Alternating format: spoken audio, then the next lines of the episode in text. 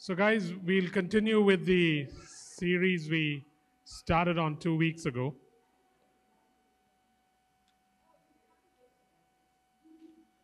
So we've been doing this series called Wilderness 40. Wilderness 40.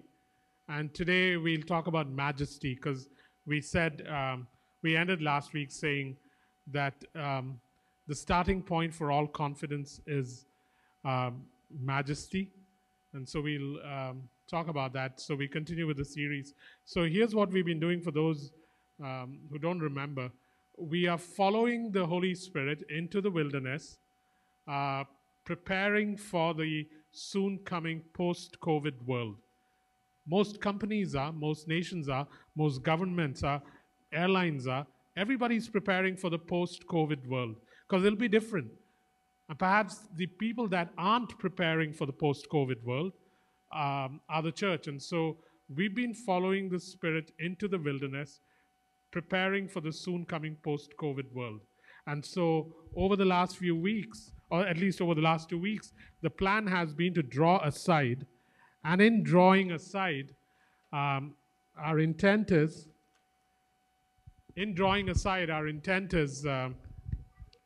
that we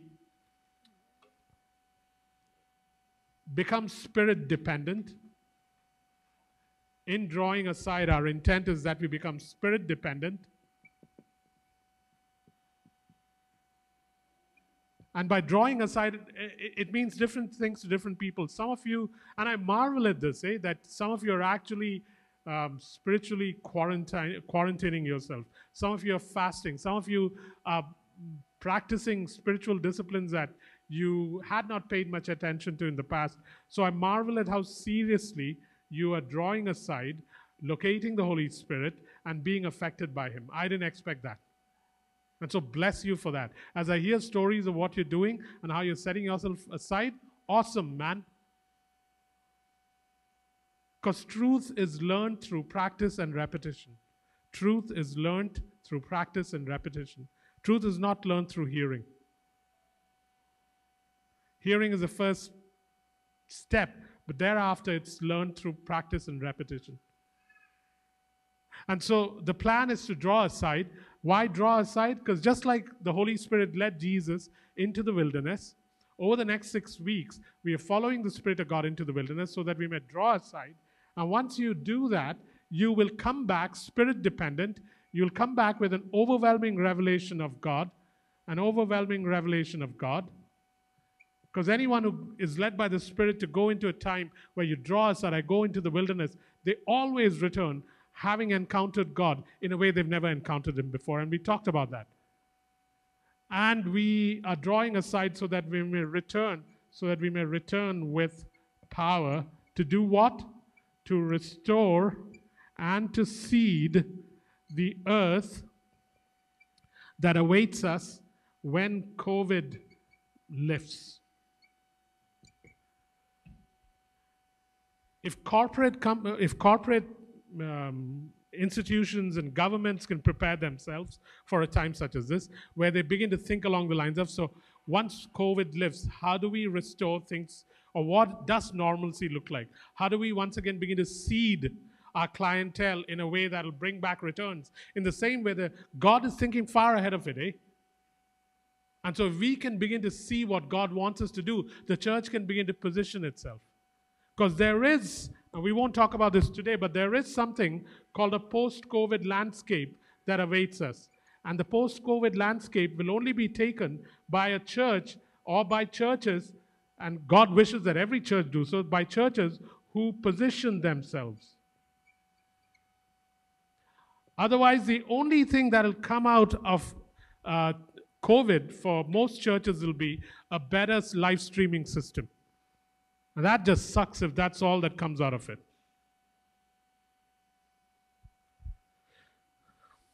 Any questions? Any questions, guys? No? Okay.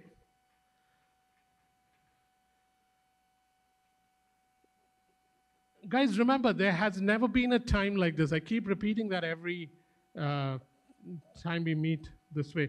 There has never been a time like this when the entire earth came to a standstill.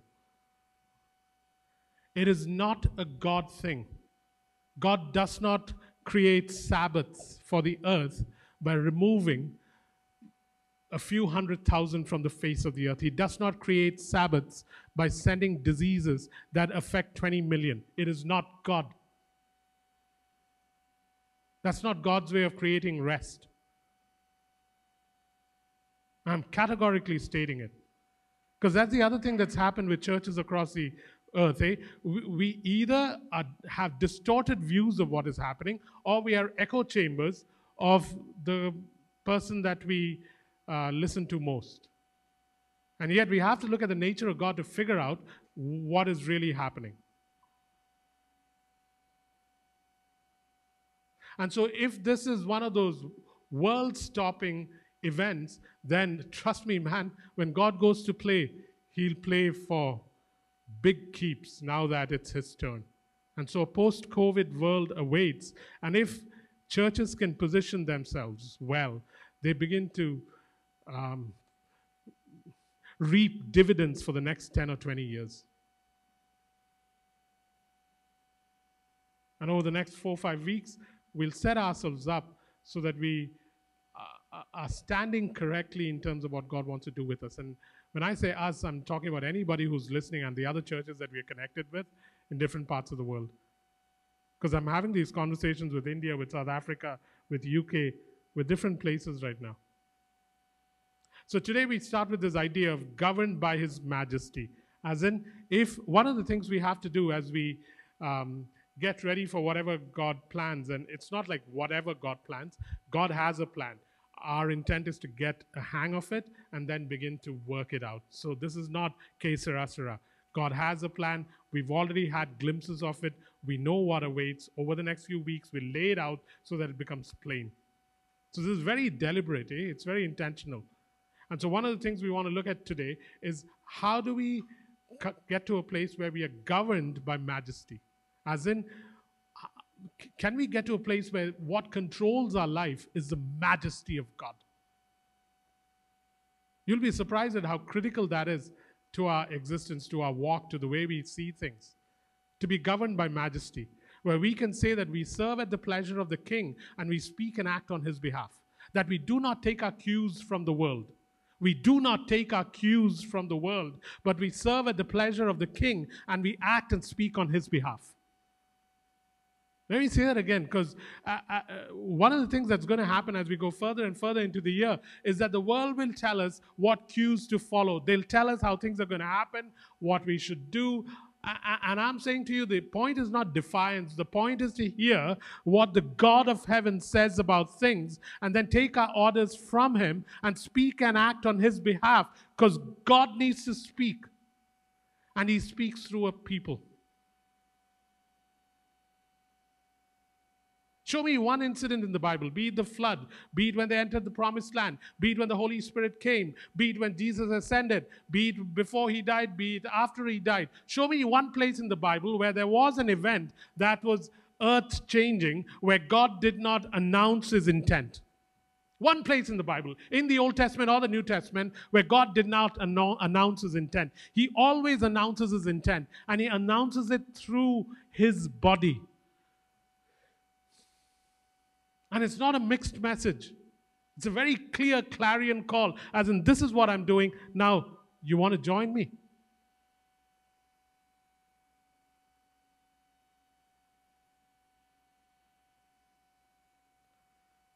Any questions?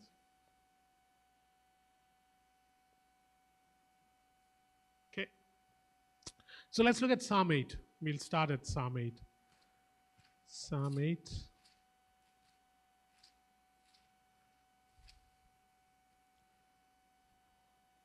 It starts with the opening line, O Lord, our Lord, how majestic is your name in all the earth. O Lord, our Lord, how majestic is your name in all the earth. And the first O Lord is actually Yahweh. And the second Lord is Adonai. So what the psalm writer is saying is, O Yahweh, our Lord, how majestic is your name. He starts with this idea of majesty. And then as we go further down the psalm, you'll begin to kind of grasp what majesty looks like. Psalm 8 starts with, "O Lord, how majestic is your name in all the earth." And the word used is Yahweh. And Yahweh basically means the self-existent one. The self-existent one. Unrivaled. Undefeated. From whom all things source life. Everything that exists is sustained, is sourced, originates, has life. Everything, everywhere depends for life on him. This is how sovereign he is, eh? So it's very deliberately that the word Yahweh is used there. The self-existent one who, if he wants, can think and cause existence to cease. He does not even need to speak. He can bring things into non-existence sheerly by thinking it, leave alone speaking it. One of the songs that tries to capture it is Alpha and Omega. You are Alpha, as in you are the first, and Omega, as in the last, and everything in between. That comet we saw will come back 6,800 years from now, because it has an orbit that is so large that it'll take 6,800 years to come back. And the universe isn't even touched in terms of its outer expanse. This is a God who sits far above, far beyond, far more expansive than the universe we can think of. And then the writer says, "Oh Yahweh, self-existent one, unrivaled, undefeated, from whom everything, everywhere seeks and finds and depends for life on." That is who we are talking about. Because we don't necessarily think so, we miss out on majesty, guys. Just because our minds cannot comprehend majesty is not a good enough reason not to comprehend majesty. This is the problem with instruction manuals from IKEA, right? You look at it and you think, not even worth it. You can do that with IKEA. You can't do it with I am. Right, Toonie? So what is majesty? What is majesty? It's so hard to take a word or a line and say, this is majesty. Let me give you an example. Some of the lines from the song, "So Will I," give you an idea of majesty. I mean, sing along. We'll sing it along, sing it twice, and you'll get an idea of what majesty is. There's just one glimpse. And we'll talk about a few other things.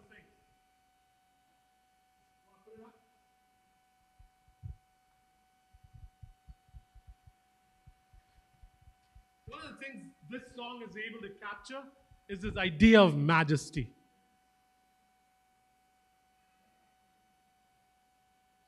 So, others let us sing it and you can sing along.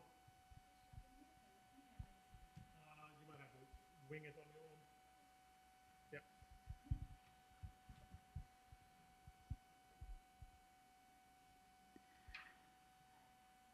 Yeah. God of creation, there at the start, before the beginning of time, with no point of reference, you spoke to the dark and fleshed out the wonder of light.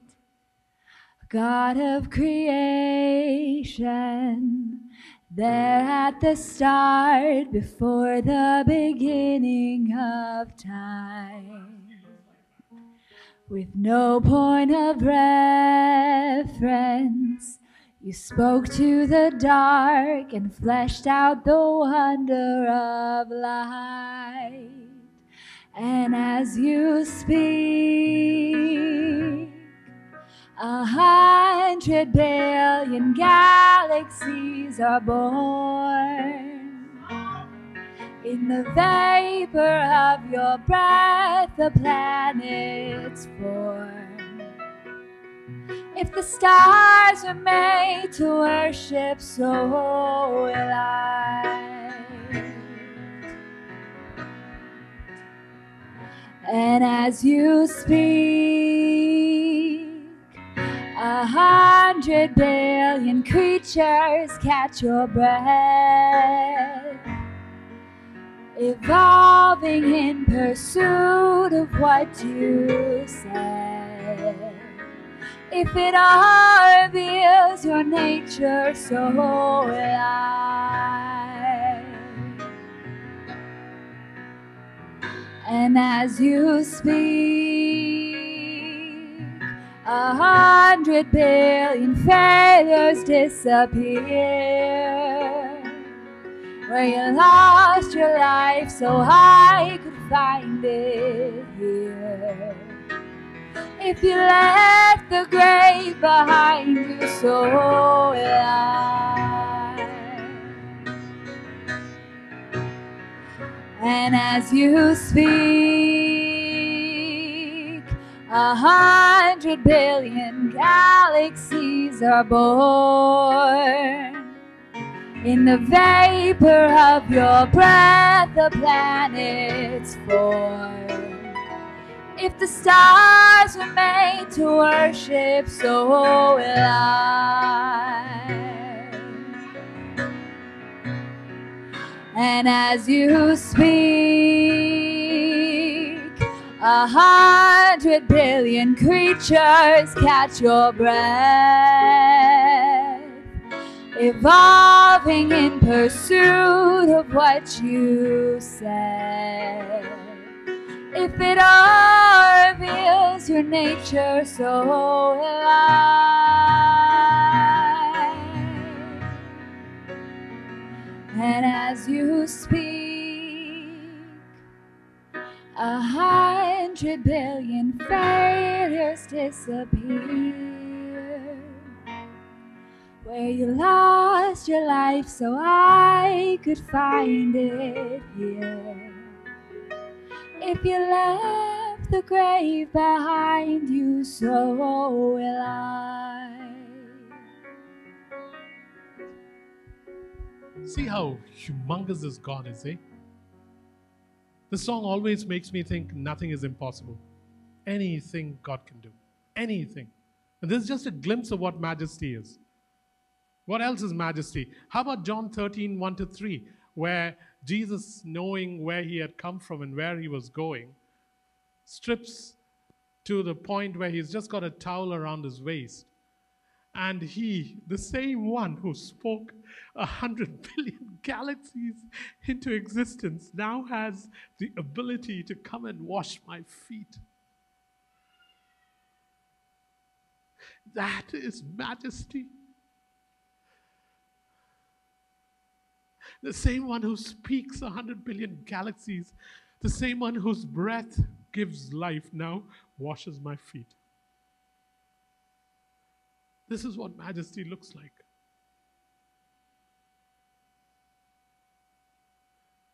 Zechariah 9:9, behold, your king comes riding on a donkey.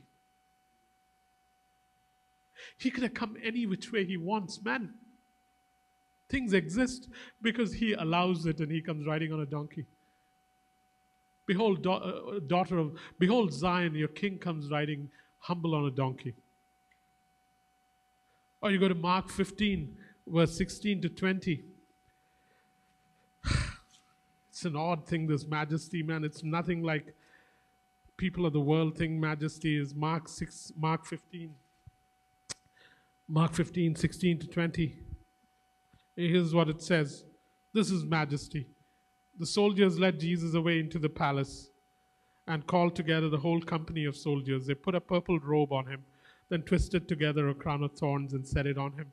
And they began to call out to him, "Hail, King of the Jews!" Again and again they struck him on the head with a staff and spit on him. Falling on their knees, they paid homage to him, and when they had mocked him, they took off the purple robe, put on his own clothes on him, and then they led him out to be crucified. This is what majesty looks like. Majesty also looks like Isaiah 6.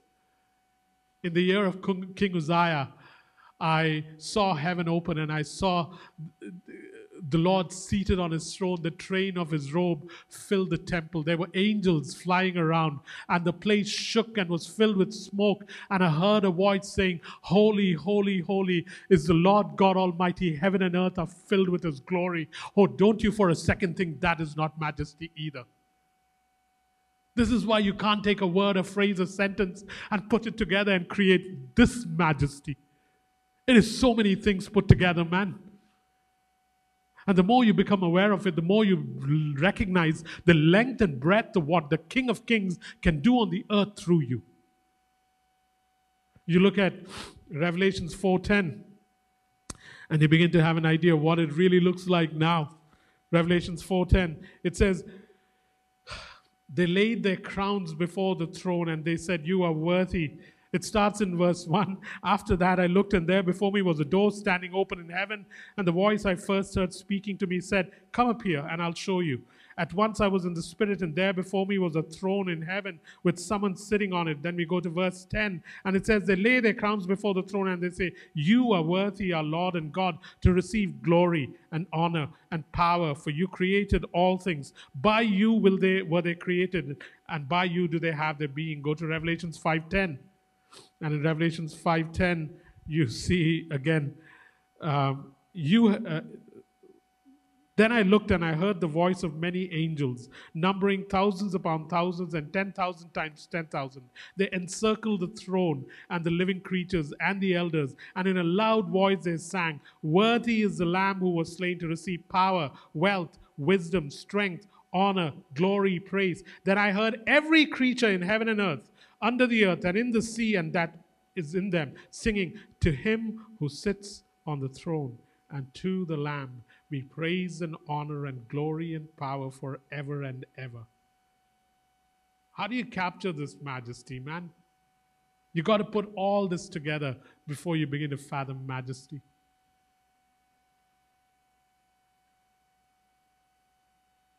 And this is a real place, eh? There is a throne.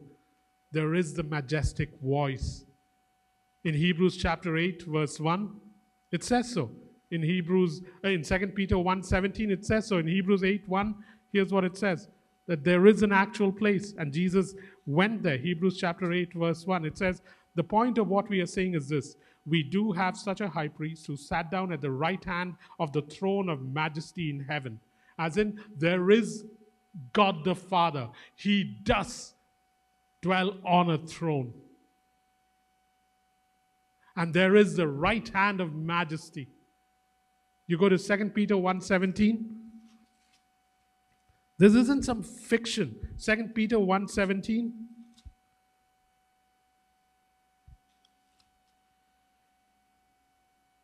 No, 2 Peter... Yeah, 2 Peter... Oh, I'm in 1 Peter. 2 Peter 1:17. And here's what it says. For he received honor and glory from God the Father when the voice came to him from the majestic glory saying, this is my son whom I love, with him I am well pleased. There is this voice that comes from the place of majesty, man, that if you and I can listen, it'll give us the kind of courage that you and I cannot have in any other way. Listen in.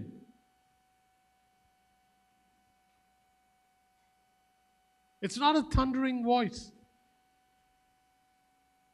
Sometimes it's a whisper, but you can hear. Sometimes we're so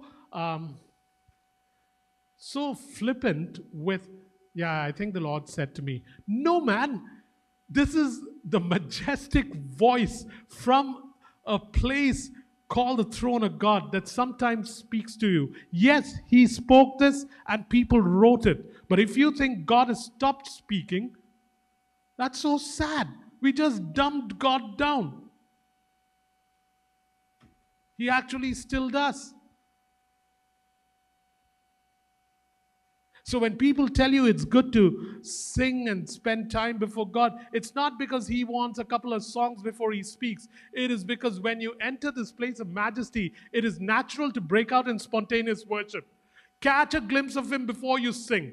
To sing before you catch a glimpse of him is like sawdust. To catch a glimpse of him and then sing is like nightingale or whatever fancy bird that sings. Catch a glimpse of him before you sing. Catch a glimpse of him before you speak. And it changes everything. Praise and worship in a church should never be a time where people come in and the worship leader gets them going so that they can catch a glimpse of God by the last song. You should come here having caught a glimpse of him, and come here saying, why doesn't Jane begin? Because I can't wait. And it doesn't matter then whether the sound is ready or the piano's playing right or Jane's singing well.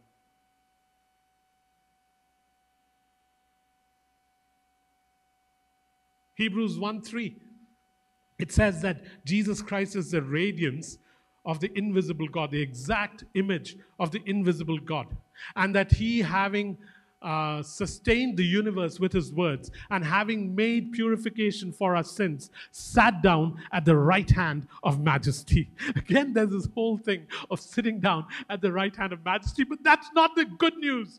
That's just where he dwells. The good news is this, that in Ephesians 2:6 it says, and now Jacob, you are seated with him in heavenly places.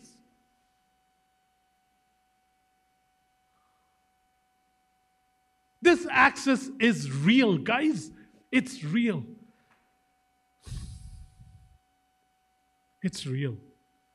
If you believe that there is a throne that the Father sits on, if you believe that there is at his right hand a place where Jesus sits, then you must also believe that, that there's a place there for you. And that people in the body of Christ must learn how to live heaven towards earth instead of earth towards heaven.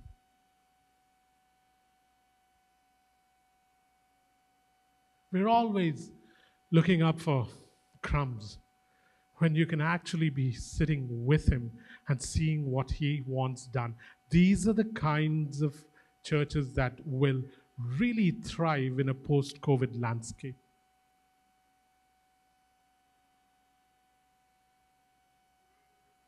Any questions?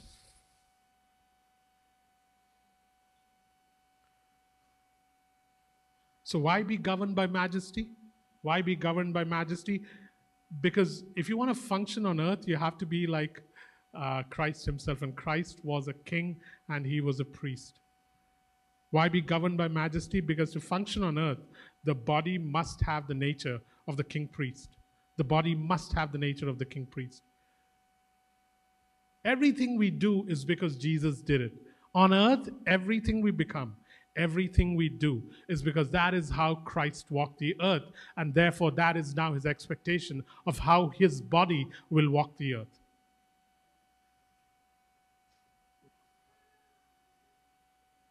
I know it's hot, guys, but try and listen and somehow survive, and then you can go home and listen to it again.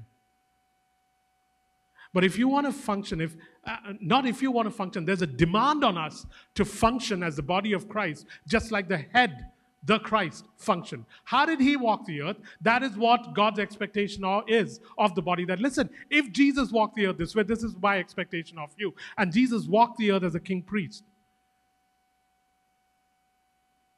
So if you look at Psalm 110, you'll find it in the Old Testament, you'll find it in the New Testament. Psalm 110, verse 2 and 4, it's speaking of him. And it says in Psalm 110, verse 2, it says, the Lord will extend, and this is David talking about Jesus. The Lord said to my Lord. It's David talking about Jesus. And so, in verse 2 it says, the Lord will extend your scepter from Zion. You will rule in the midst of your enemies. Verse 4, the Lord has sworn and will not change his mind. You're a priest forever in the order of Melchizedek. There is this need for us to grasp the fact that if the body of Christ is to function the way it's supposed to function on the earth, then it has to be both king and priest. And we'll expand on that later, but this is something we need to understand, because if we are not governed by majesty, we do not know what it is.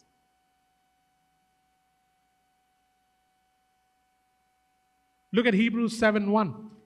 Hebrews 7:1, talking about Jesus again. Hebrews 7:1. This Melchizedek was the king of Salem and the priest of God Most High. He met Abraham returning from the defeat of the kings and blessed him. And Abraham gave him a tenth of everything. First, his name means king of righteousness, and the king of Salem, without father or mother, without genealogy, without beginning or end of life. Like the Son of God, he remains a priest forever. God sent Jesus to walk the earth, both as a king and a priest, in the likeness of Melchizedek, who was a king and a priest. Let's look at Revelations 1:6. Because if Jesus is like that, does he demand that of us? Revelations 1:6. I know it's easier to listen to teaching when there's no scripture, but unfortunately this one has a whole lot of scripture. Revelations 1:6, or let's start at 1:6. It says there, "To him who loves us and has freed us from our sins by his blood, and he has made us to be kings and priests to serve his God and Father. To him be glory and power forever and ever." So now we're talking about the body of Christ, and it says, hey, I've made you kings and priests. Let's go to Revelations 5:11. Revelations 5:11. 5:10. Or 5:9. "And they sang a new song. You are worthy to take the scroll and open its seals, because you were slain, and with your blood you purchased men." And this is talking about the body of Christ. "Men for God, from every tribe, language, people, and nation. You have made them to be kings and priests to serve our God, and they will reign on earth." Let's look at one more. Look at 1 Peter 2:9. 1 Peter 2:9.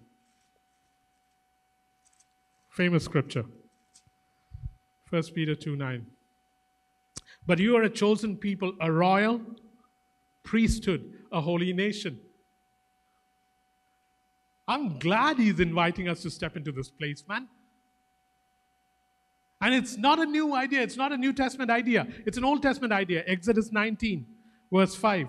Exodus 19, verse 5.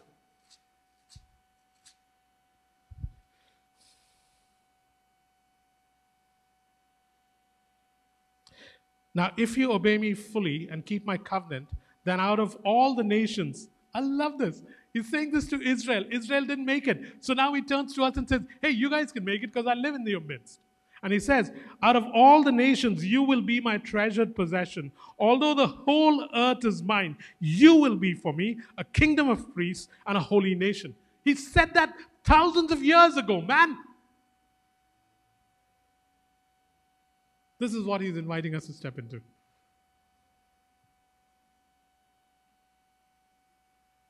And by the way, when Adam was created, majesty is what God clothed Adam with. It says that I gave him glory and honor. The way the Message puts it in Hebrews chapter 2, verse 7 and 8, is that he clothed Adam with Eden's dawn light. He clothed Adam bright with Eden's dawn light. Hebrews chapter 2, verse 6 to 8. That was what he clothed Adam with. Why? Because Adam was supposed to be his vice regent. He was supposed to be his deputy here on earth. He was supposed to steward the earth on God's behalf. This isn't something he's holding on to himself for. This was what Adam and Eve were clothed with honor, with glory, with bright Eden's dawn light. How we've been robbed, man. How we've been robbed. I was watching, on BBC, I was watching this documentary on slums in Manila, Philippines. It was so painful to see. It's not like I haven't seen slums. I grew up in India. But it was so painful again to see slums and the dignity of man reduced to nothing. There was one woman who gave birth, or miscarried and gave birth to a 6-month-old baby. And now she wants the baby blessed before she can bury it. And she's carrying the baby in a bag that we would probably go to TNT with, because she does not have a box. She's scared to tell her parents because her parents may not like the fact that she was a teenager and got pregnant. So she's carrying it in a bag. You would think she went shopping. She's going from place to place, wanting to have the baby buried, first prayed for, blessed before it's buried. The questions that are being asked of her is, why didn't you put it in a box? Don't you have enough sense to put it in a box? She's bleeding. She's just had this dead baby in her arms, and they're asking her questions like that. I'm watching it, and I'm thinking, Father, where is the dignity of man? And I've read the scripture which says that you clothed us with honor and with glory. Oh my God, what have we lost? Eden's dawn light was what we were clothed with. Which is why in Hebrews chapter 2, verse 6 to 8, it says, for a while you have been made lower than angels, and everything was put in your charge. You were given dominion. It's a Genesis charge. And then it says, Christ came, and he lived right. And a time is coming when we will once again become like the one we behold. 1 John 3, 2, thank God it's coming. 1 John chapter 3, verse 1 and 2, or verse 2 and 3 says, but a day is coming when we will be changed and we will possess the same glory that he has. And anyone who thinks like this purifies himself. That even thinking of what we were and what we will now become purifies you. Let's actually read it. 1 John 3,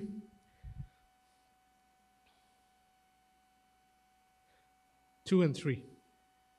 Oh, 1, 2, and 3. How great is the love the Father has lavished on us, that we should be called children of God. And that is what we are. The reason the world does not know us is that it did not know him. Dear friends, now we are children of God, but what we will be has not yet been made known. But we know that when he appears, we shall be like him. How do you think Adam and Eve had the ability to walk with God in the cool of the garden? And why does it say that we cannot approach him? Because he lives in unapproachable light. Because things changed. But it's going to come back to where it used to be, man. And then it says in verse 3, everyone who has his hope in him purifies himself just as he is pure. Beautiful, eh?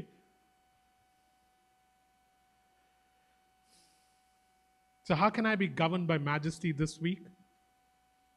How can I be governed by majesty this week? Guys, if you want to be governed by anything, good or bad, eh? Doesn't matter. Your pick. Either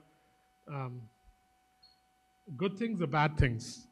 If you want to be governed by majesty or governed by evil or governed by shame or governed by confidence, whatever you want to be governed by, first by beholding and then by being.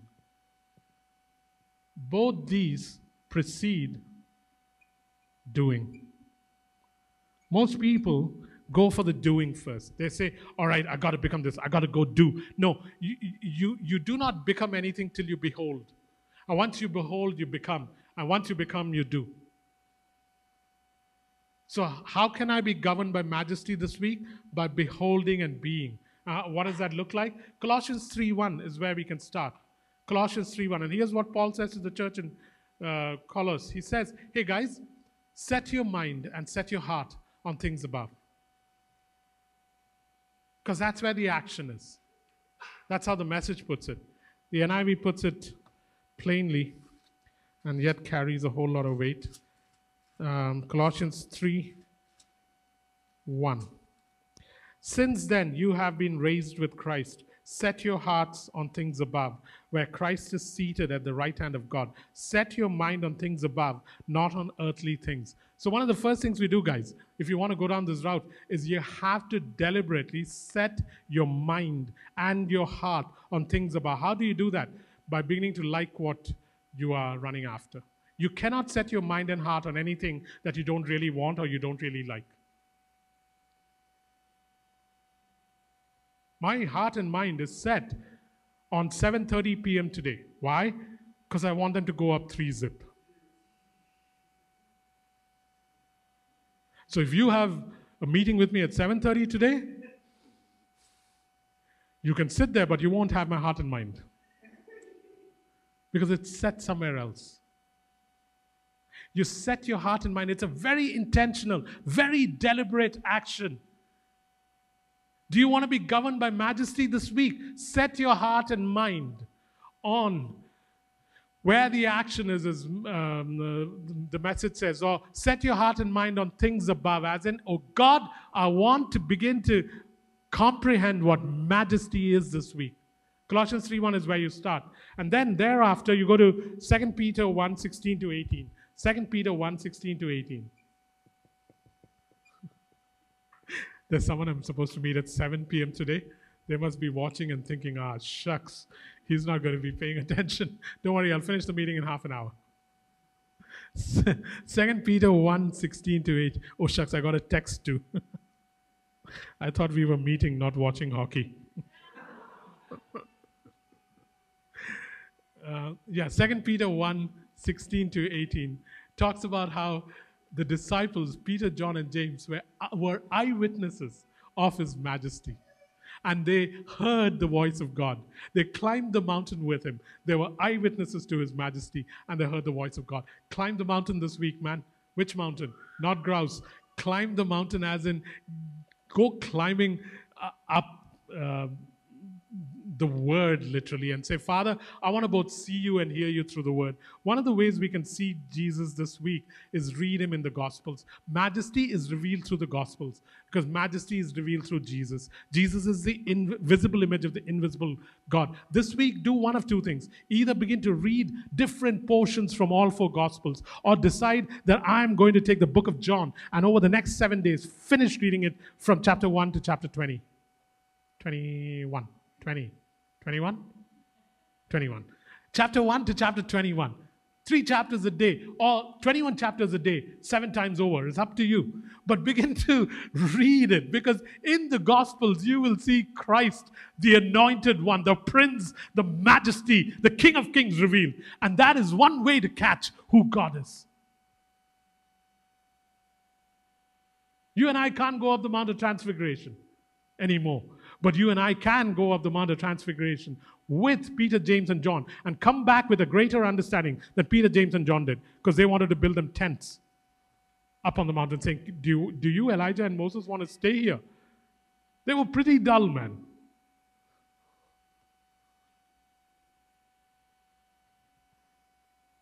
The third way is in 2 Corinthians 3:18. Again, it's the whole idea of beholding. 2 Corinthians 3:18. It says, and we with unveiled faces now behold him. And as we behold him, we are changed from one brightness to the other, one glory to greater glory by the Spirit.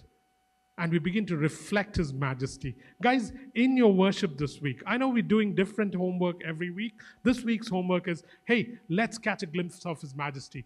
Let's do it by beholding and becoming. And let's do it through the Gospels. And let us do it through going to him and saying, okay, as I wake up right now, I want to behold your majesty. Guys, whatever you behold, you become. Either to your restoration or to your ruin. Whatever you behold, you become. Either to your restoration or to your ruin. When you wake up in the morning, what is the first thing that you behold? What is the first thing that you think of? It is what you become. If you think of shame, if you think of fear, if you think of your debt, if you think of how difficult life is, if you think of whatever is ailing you, then over the day, you begin to be changed from shame to shame, pain to pain, not glory to glory, but fear to fear. Who do you behold? Learn the practice of beholding him in your pain, in your lack, in your confusion. Learn to behold him. Learn to behold him because what you behold is what you become, which is why in Isaiah, God keeps saying to Israel, hey, you keep beholding those idols that you have made, you will become like them. This is why one of the conditions of idolatry is deafness, dumbness, and dullness. They have become dumb like their idols. Nations that have idol worship will always have a cloud of dullness, dumbness, and deafness when it comes to things of God. It is one of the hardest things to penetrate. It's almost catatonic where people are not able to understand and break out of the dullness because of years and years of idol worship.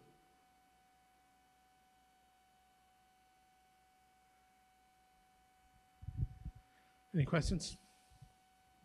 I still have time, guys. I hope that watch is right. Hey, did he tell you this goes on forever? He didn't, eh? Thanks. Evan, you should have told them. It doesn't go on forever, but it goes on for long. The worship leader takes forever.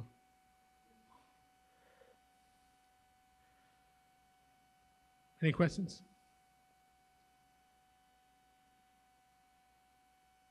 Okay, what does it look like to live out majesty on earth? What does it look like to live out majesty on earth? What does it look like to live out majesty on earth? One of the best ways to look at what it looks like is to look at Jesus. When you look at Jesus, you realize, ah, shucks. So this is what majesty looks like on earth. It's strange. Here is the one who lives in unapproachable light. Here is the one they call Yahweh, the self-existent one. And yet in Isaiah 53 verse 2, it says, he had no beauty or majesty in him. How odd, man. How does he who is so majestic that he cannot be approached come to the earth? And when he comes to the earth, they say of him that he had no beauty or majesty in him, and there was nothing attractive about him. That's the first thing you need to realize. Majesty does not mean attractiveness. It has nothing to do with the outer appearance.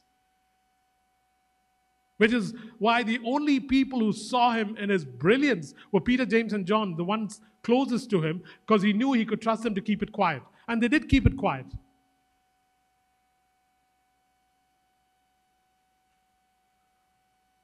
With God, majesty and meekness are inseparable. They are two sides of this divine coin.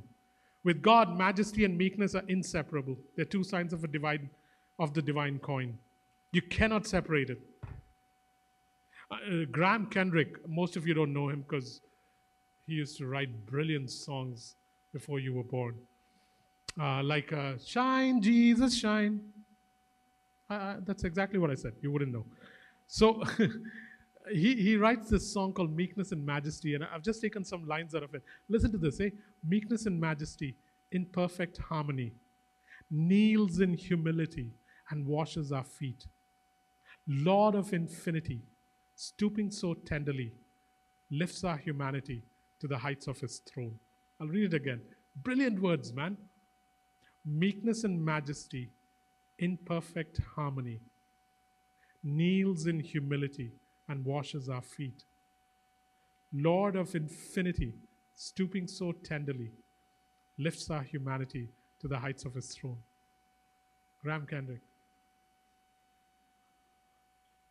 In Matthew 21 verse 5, you see this happening, eh?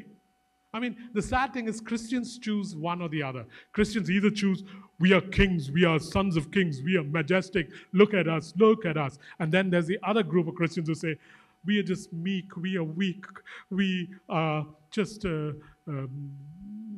made strong in our weakness. And you have either one or the other, and it's neither, it's both. You can't have one or the other. So you got this strength and weakness bunch of Christians, and you got this strength and look how majestic I am Christians. And it's neither, it's both.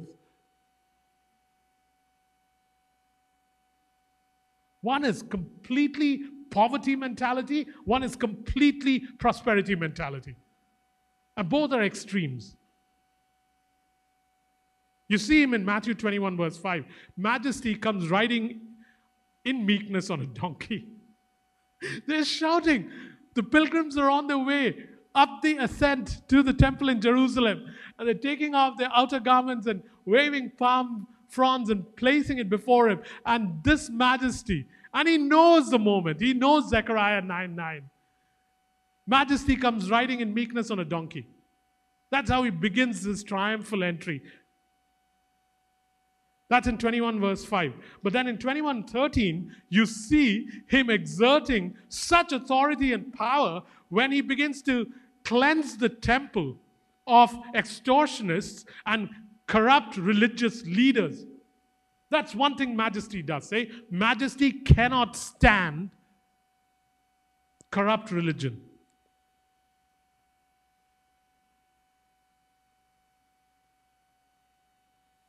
You take all the prophets, you take Jesus, you take Paul. They could never stand for religion, any trapping of religion. They hated it and they paid a cost for it. Ezekiel could have done well. Jeremiah could have done well. Jesus could have done brilliantly. He wouldn't have had to be crucified. Paul could have done well. But none of them would keep quiet when it came to religion, any trapping of religion. It doesn't matter if that religion had to do with Peter, Paul would still call it out. Have a hatred for the very thing that put Christ on the cross. And so not only does Majesty now take a whip and cleanse the temple from extortionists and the corrupt religious leadership, after that, guess what he does? After cleansing the temple, he invites the blind and the lame in. That's in verse 14, where the same Majesty now stoops, invites the blind and the crippled, and he stoops to heal them. And then in verse 15, it is the young, the children that are running around shouting Hosanna, and they silence the opposition.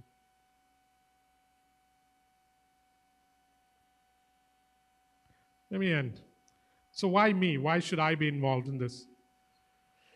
Why should I get involved in this whole Majesty thing? Because the all-powerful God chooses words spoken by his children as the means of his majestic victories. Let me say that again.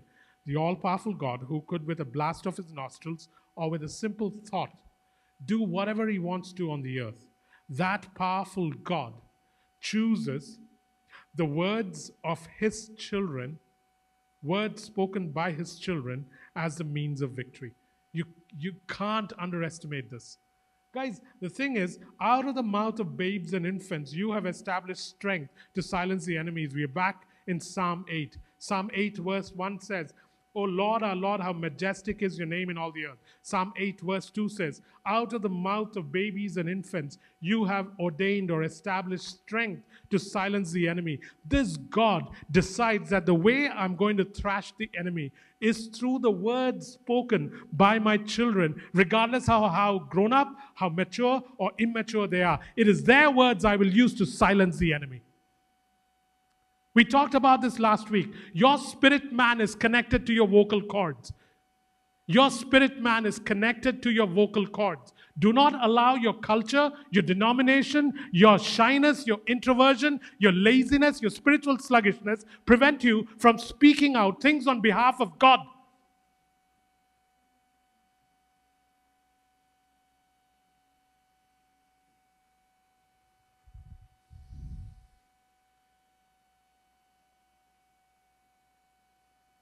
He goes on to verse 5 to 8 in Psalm 8.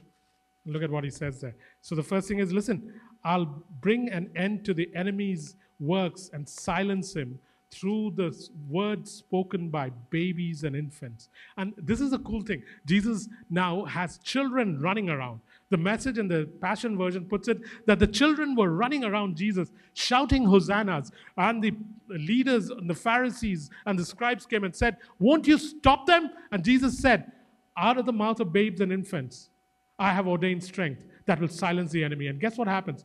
The entire religious establishment goes silent.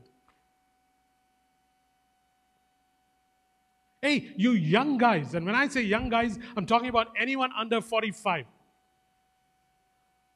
You young guys, you need to speak.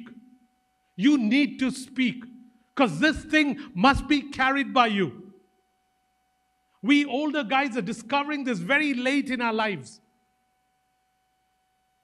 You need to speak, man. You need to speak during times of worship. You need to speak especially during not times of worship, because you only worship 2 hours a week.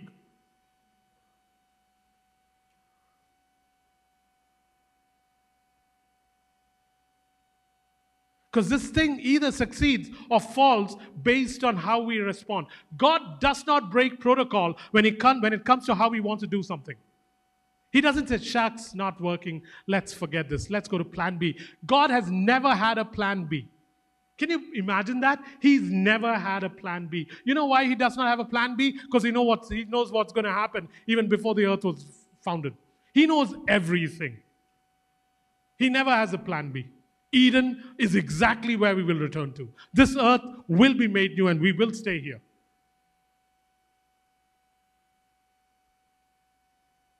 Christ was slain before the foundations of the earth. God does everything new, but everything is old.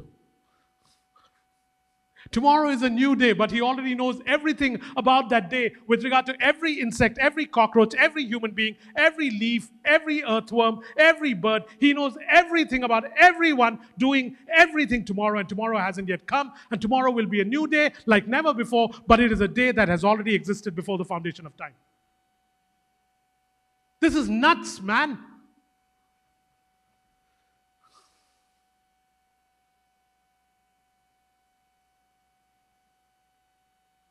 Speak. You guys have to speak.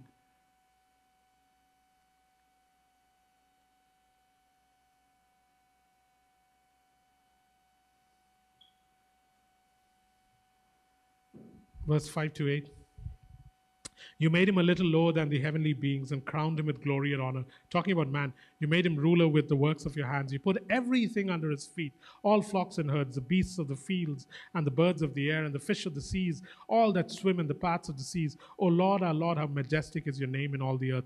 There is this idea where in verse 6 it says, you made him ruler over the works of your hands. You put everything under his feet. I want you to know that God Majestic will choose to rule the earth again through his weak and foolish body of redeemed man. God is not going to rule through the angels. God is planning and he will succeed. Let me assure you of this. God is planning and he will succeed in ruling the earth through weak, foolish people like you.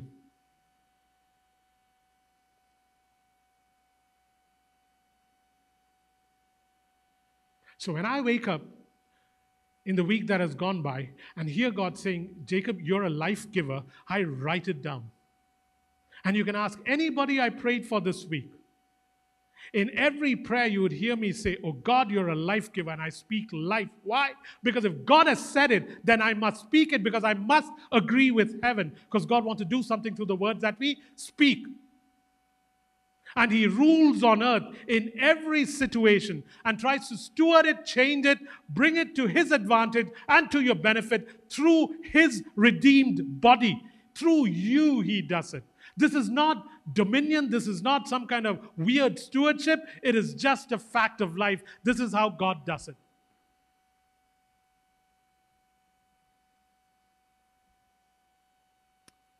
Who brought down powers during the time of Daniel?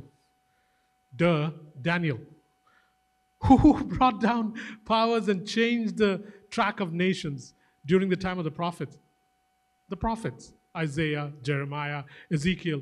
Who brought the bones in the valley alive? It is God, but through whom? Through people. Who brings Ephesus to a standstill? Paul. Of whom did they say, the troublers are here, they are changing the world around? Christians. They call them the people of the way. Who are these things done through for ages? Who brought down the Iron Wall in Russia? Old grandmas and grandpas who nobody saw that prayed for 40 years. Some of them include Gisela, Chris's mom. Who brought you into salvation? God, but through someone. Almost nobody here received a straight vision from Jesus saying, I am he, come now be saved. Though that happens too. At the end of the day, the earth is ruled through ordinary people like Brandon, Prashant, and Rachel. This is how he's ordained it.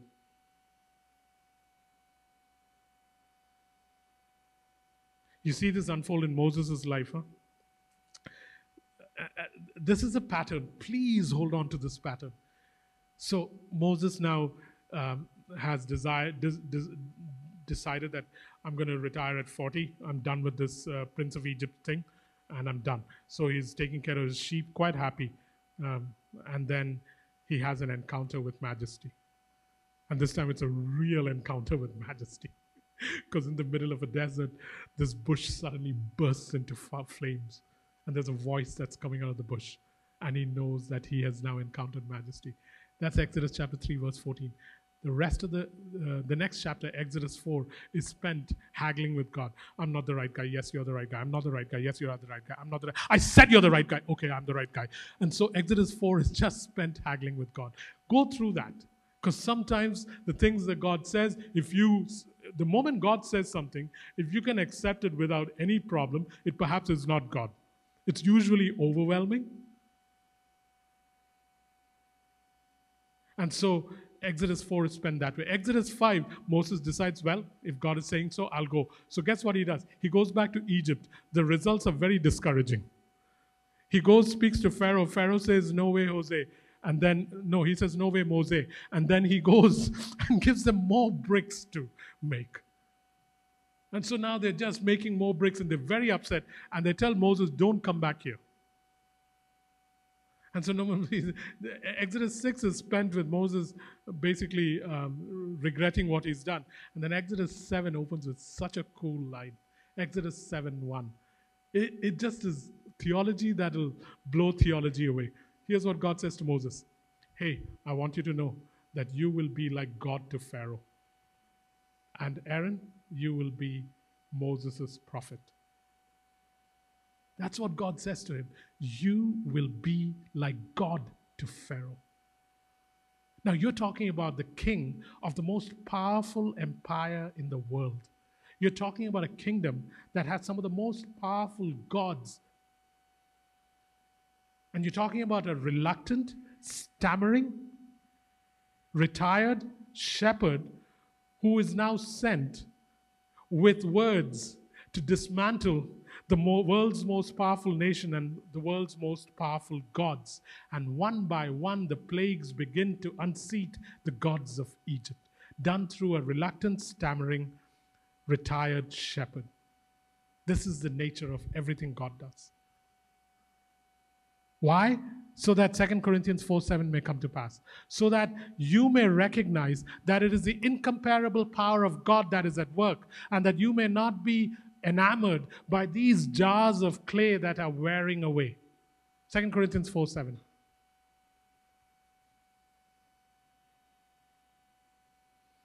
I said I was concluding and I meant it. This week, guys, discover His majesty. You know, Israel had this cool way of encouraging themselves. Whenever they went on a long journey or whenever they went into battle, they would carry the ark on their shoulders. And the ark was a sign of God's glory and majesty. The Philistines were so scared of it that in 1 Samuel 6, the Philistines say, what are we going to do? Isn't this the same God that defeated the gods of Egypt? What are we going to do? And they begin to panic. In Joshua chapter 6, verse 4, before Jericho falls, it's the ark that goes out ahead. When the ark is taken by the Philistines, guess what Eli does? He falls and dies, and they name the baby that is born to his daughter-in-law Ichabod, meaning the glory of majesty has disappeared, has gone. They knew that the ark or the presence was the presence of glory and majesty that they carried on the shoulder was so encouraging during their journeys and during their battles. You begin to grasp these large panoramic views of majesty this week. And when you begin to get governed by it, you will find that you have bread for the journey and you have a song in your heart during the battle, man.